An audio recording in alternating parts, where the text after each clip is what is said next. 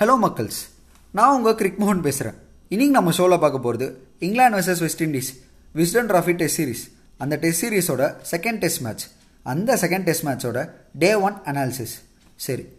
அந்த second test match வந்து இன்றைக்கி தான் ஆரம்பிச்சிது. இன்றைக்கி டே ஒன் அனாலிசிஸ் பேசுகிறதுக்கு முன்னாடி முதல்ல ஸ்குவாட் அனாலிசிஸ் பற்றி பேசுவோம். ஸ்குவாட் அனாலிசிஸ்க்குள்ளே வந்துட்டோன்னா நான் ஆக்சுவலாக சொல்லியிருந்தேன் வெஸ்ட் இண்டீஸ் சைடில் வந்து பெரிய சேஞ்சஸ் இருக்காதுன்னு. அதே மாதிரி வெஸ்ட் இண்டீஸ் சைடு வந்து அன்சேஞ்சாக உள்ளே வந்திருக்காங்க. காரணம் என்னென்னா சிம்பிள்ங்க ஃபஸ்ட் டெஸ்ட் மேட்ச் ஜெயிச்சிருக்கோம். கிட்டத்தட்ட ஒரே மாதிரி கண்டிஷன்ஸ் தான் இங்கேயும் இருக்குது ஸோ நாங்கள் எங்களோட அந்த விக்ட்ரி ஃபார்மில் வச்சே உள்ளே வரோன்றாங்க. சிம்பிள் நல்ல விஷயம் இது.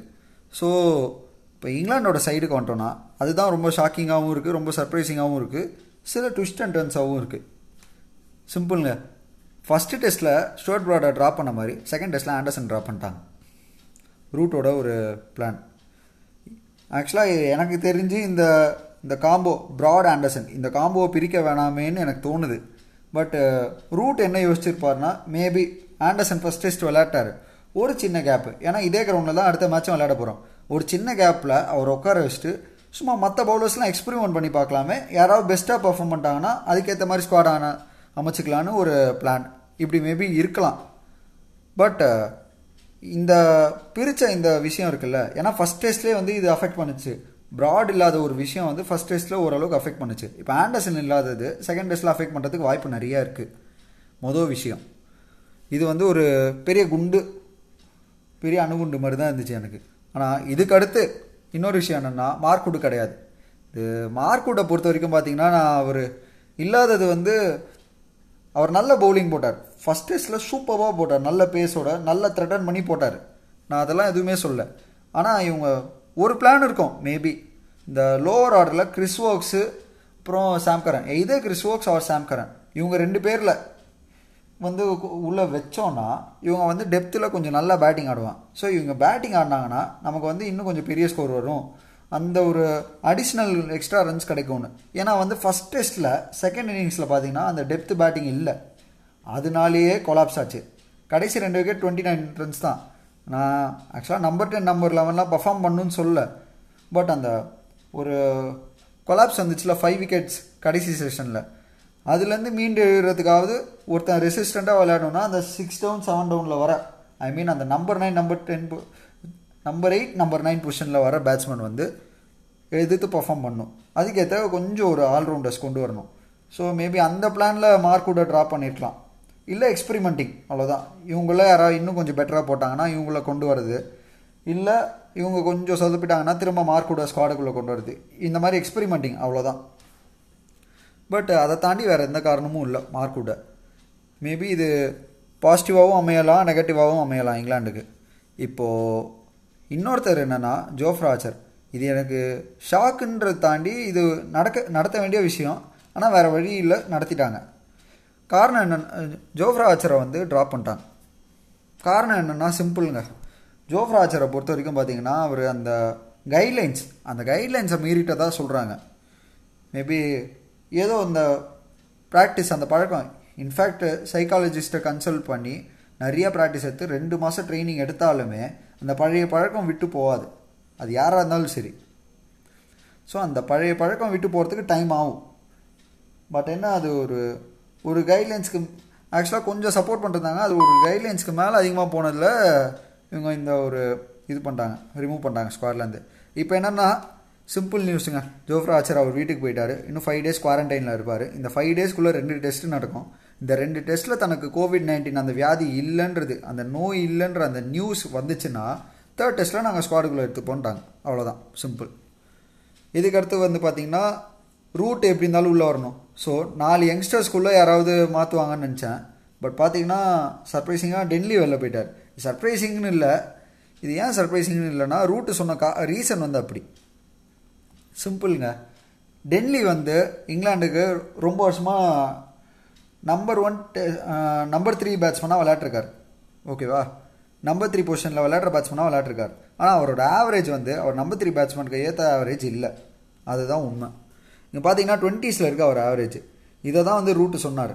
டுவெண்ட்டீஸில் இருக்க இவரோட ஆவரேஜ் எங்கள் டீமோட நம்பர் த்ரீ பேட்ஸ்மேன் இந்த மாதிரி ஒரு ஆவரேஜில் இருக்கவர் வந்து நாங்கள் விளையாட ஏற்றுக்க மாட்டோம்னு மாதிரி தான் சொன்னார் ரூட்டு பட் அதையும் தாண்டி ஃபஸ்ட் டெஸ்ட்டில் அவரோட பர்ஃபாமன்ஸ் ரொம்ப புவராக இருந்திருக்கு. ஸோ செகண்ட் டெஸ்ட்டில் இன்னும் பேஸுக்கு சப்போர்ட் பண்ணும். இது வந்து டீமை இன்னும் பாதிக்கும். ஸோ மிடில் ஆர்டரை ஷேப் பண்ணுறதுக்காக ஜோர்டன்லேயே வெளில அமிச்சது வந்து ஒரு நல்ல விஷயம். சரி இப்போ மேட்சுக்குள்ளே வந்துடும் அஞ்சு நிமிஷம் வந்து நான் இதை பற்றி பேசிட்டேன். இப்போ மேட்சுக்குள்ளே வந்துடுவோம் மேட்சுக்குள்ளே வந்துட்டோன்னா ஃபஸ்ட்டு வந்து மழை பெஞ்சுதுங்க. நான் ஏற்கனவே சொன்னேன்.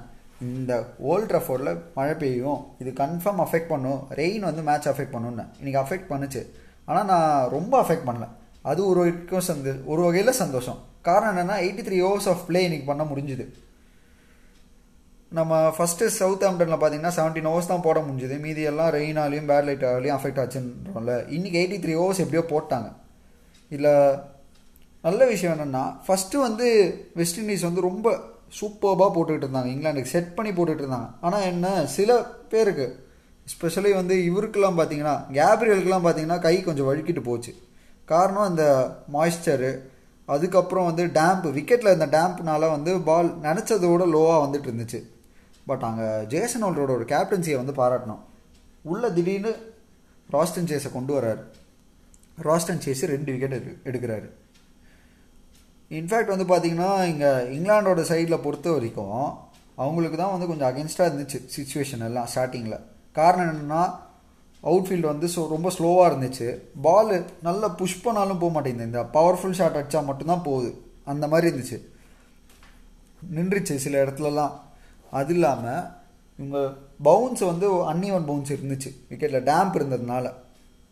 ஸோ இதில் இதையும் மீறி ஜேசன் ஹோல்டர் கொண்டு கொண்டு வந்த புத்திசாலித்தனமான விஷயம் வந்து ராஸ்டன் ஜேஸ் அவருக்கு அவர் பவுலிங் போடும்போது செட் பண்ண ஃபீல் செட்டப் வந்து எனக்கு ரொம்ப பிடிச்சிருந்ததுங்க. ஒரு ஸ்லிப்பு ஒரு லெக் ஸ்லிப்பு சின்ன லெக் கல்லி அதுக்கப்புறம் ஒரு ஷார்ட் லெக் இதை வச்சுட்டு இவருக்கு போட்டாருங்க. ஃபஸ்ட்டு வந்து ராரி பன்ஸுக்கு போட்டார். ராரி பன்ஸு ஸ்ட்ரெயிட்டாக அவரை பாலை விட்டார். அவர் சூப்பர்பான பேட்ஸ்மேனு ஆனால் அவரோட தப்பான ஒரு சப்பத்தனமான தப்பாக நினச்சிக்காதீங்க. சப்பையான மிஸ்டேக்கில் வந்து அவர் அவுட் ஆகிட்டு போகிறாரு எனக்கு அவரோட விக்கெட் வந்து ரொம்ப அன்சாட்டிஸ்ஃபைங்காக இருந்துச்சு. பேசிக் தாங்க ஸ்ட்ரெயிட்டாக வர பால் அதில் வந்து ஏமாந்து விக்கெட்டை விட்டார். எல்பிடபிள்யூ அதுக்கடுத்து இவருக்கு செட் பண்ணுது. ஜாக் ராலி வந்து கொஞ்சம் டைம் எடுத்துக்கிட்டால் போதும். அவர் வந்து பெருசாக ஆட ஆரம்பிச்சிருவார். ஜாக் ராலிக்கு செட் பண்ணது பார்த்தீங்கன்னா சூப்பர்வான விக்கெட் அதே தான் அந்த ஒரு டென்ஷன் ஜாக் ராலியோட ஷார்ட் மேக்கிங் தப்புன்றதை தாண்டி அங்கே அவருக்கே ஒரு ப்ரெஷர் கொண்டு வந்துட்டாங்க. ஒரு ஃபீல் செட் பண்ணி ஸோ அதை மீறி அடிக்க வேண்டிய நிலமை. அதில் ஸ்ட ஸ்டக் ஆகி லெக் ஸ்லிப்பில் கேட்ச் கொடுத்துட்டு போயிட்டார். அவ்வளோதான் இதுக்கடுத்து பார்த்தீங்கன்னா இவர் ஜோ ரூட் வந்தார்.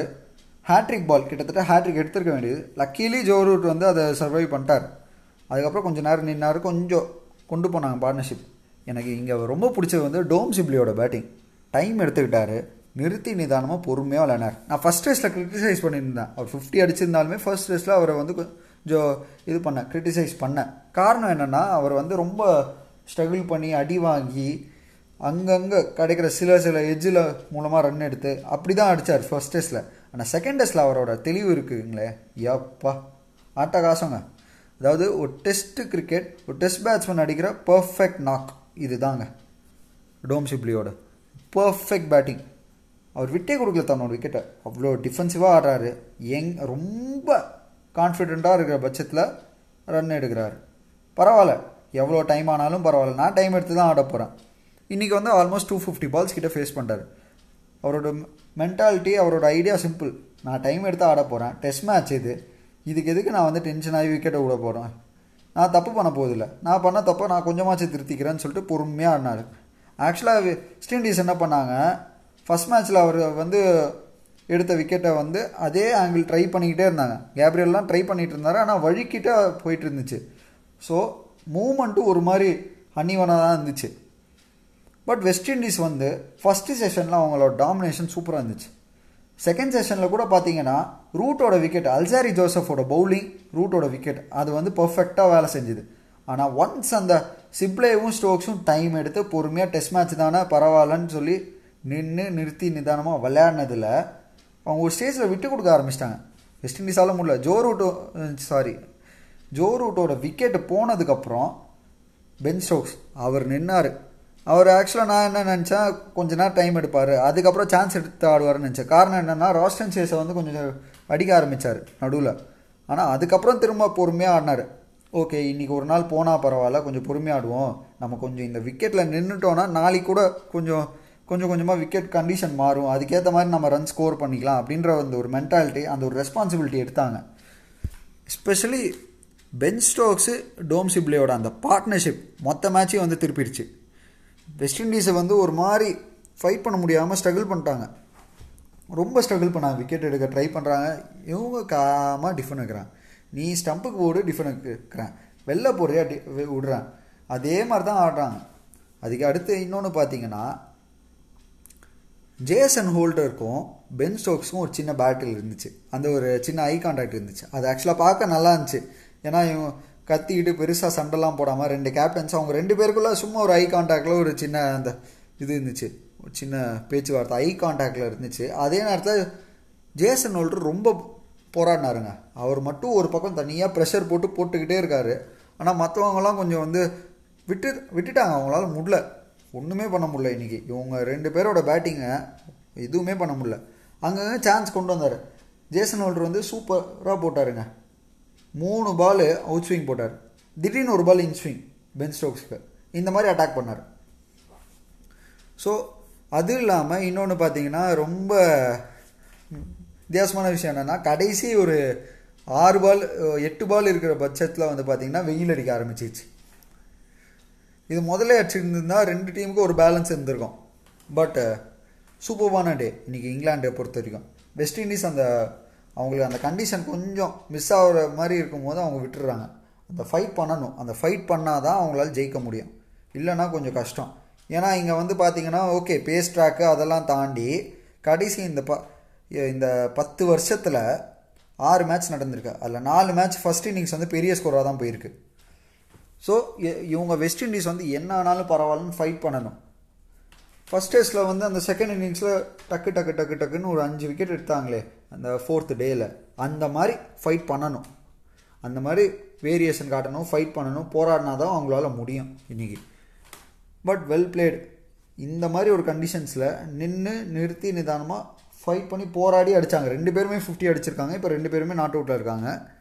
இன்றைக்கி ஆல்மோஸ்ட் எயிட்டி த்ரீ ஓவர்ஸில் டூ ஹண்ட்ரட் சம்திங் ரன்ஸில் இருக்காங்க. நாளைக்கு இன்னும் கொஞ்சம் டீப்பான பேட்டிங் இருக்குது ஏன்னா இன்னும் ஏழு விக்கெட் இருக்குது அதில் எனக்கு தெரிஞ்சு